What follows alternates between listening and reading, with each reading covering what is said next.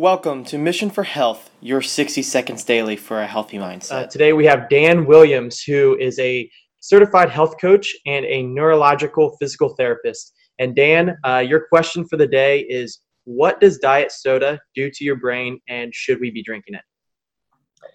Excellent. Thanks for having me, Zachary. I'll make this quick. I understand I got about 60 seconds. So, um, the dangers of diet soda, but more specifically, we're speaking of aspartame.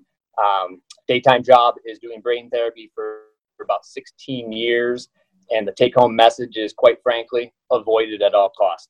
Um, it's a neurotoxin. Some of the symptoms of that aspartame can cause is sleep dysregulation, anxiety, tachycardia, which is a, a racing heart rate. It can cause inflammation in your gastrointestinal system.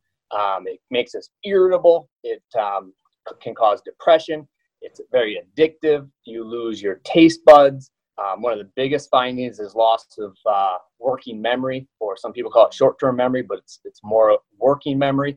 Um, those are just a few of the signs and symptoms that aspartame can cause. And if you drink a lot of Diet Coke, you probably have experienced a good amount of those. But the number one reason why most people drink Diet Coke is they don't want to gain weight, which diet sodas or aspartame has the exact opposite effect most people gain weight because when they go to eat food, sugary foods, they don't feel, they don't taste sugar as, as much as they did prior, right? Because of the taste bud issue and they're, they have sweet drinks in their mouth all the time. So they overeat, um, their blood sugar spike, and they actually gain weight. Um, I'll leave you with this. The pH of battery acid is a 1.0. The pH of sodas and colas is a 2.5. So if you wouldn't allow your dog to drink diet soda, why are you allowing your kids and why are we allowing ourselves to drink diet soda, more specifically aspartame.